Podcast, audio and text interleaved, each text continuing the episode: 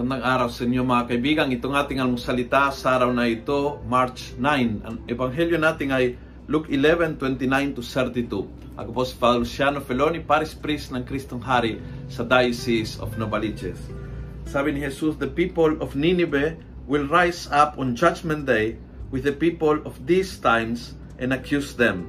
For Jonah's preaching made them turn from their sins.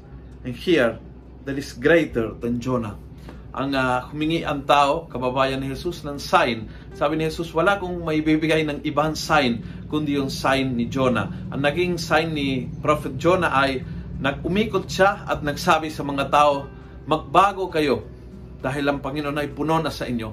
Magbago na mula sa inyo mga makasalanang paraan. And only that warning ay nagsilbi ng inspirasyon sa mga tao upang sila ay tumigil magkasala at magbagong buhay. Kaya ang magandang tanungin, what makes you turn from sin? Kailangan talagang bagsak ka ng todo? Kailangan ba talaga masira ang isang relationship? Kailangan ba talagang nahulog ka ng todo sa isang kasalanan?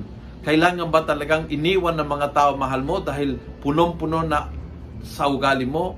Ano ba ang kailangan para tumigil sa kasalanan? What makes you stop from paulit-ulit na gawin ang mga kasalanan na mabigat, nakakasakit sa sarili, nakakasira pati ang relationship sa Panginoon? What makes you stop?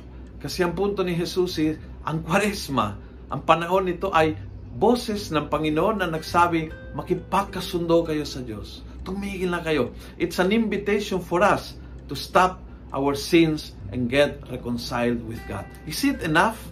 O kailangan talagang dapan-dapa para sakalang gumigising? What makes you stop from your sin? Pagnilayan po natin ngayong araw na ito. At kung nagustuhan mo ang video ito, pakiusap, click share, pass it on. Punuin natin ng good news ang social media. So many fake news, so many bad news, so many away sa social media.